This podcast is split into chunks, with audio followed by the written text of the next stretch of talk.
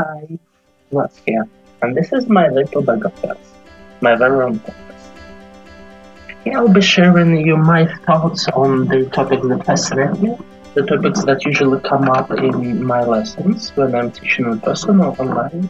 Oh yeah, by the way, I am an English and Russian as second languages teacher. I've been teaching for a while now, about six years or so, since 2016. And what's been always really puzzling me is that all the things that I find extremely fascinating, most people are not aware of. Not even talking about being fascinated by them.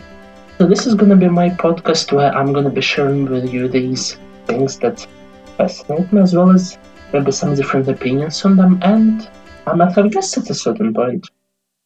If it gets popular enough, then definitely we'll have guests.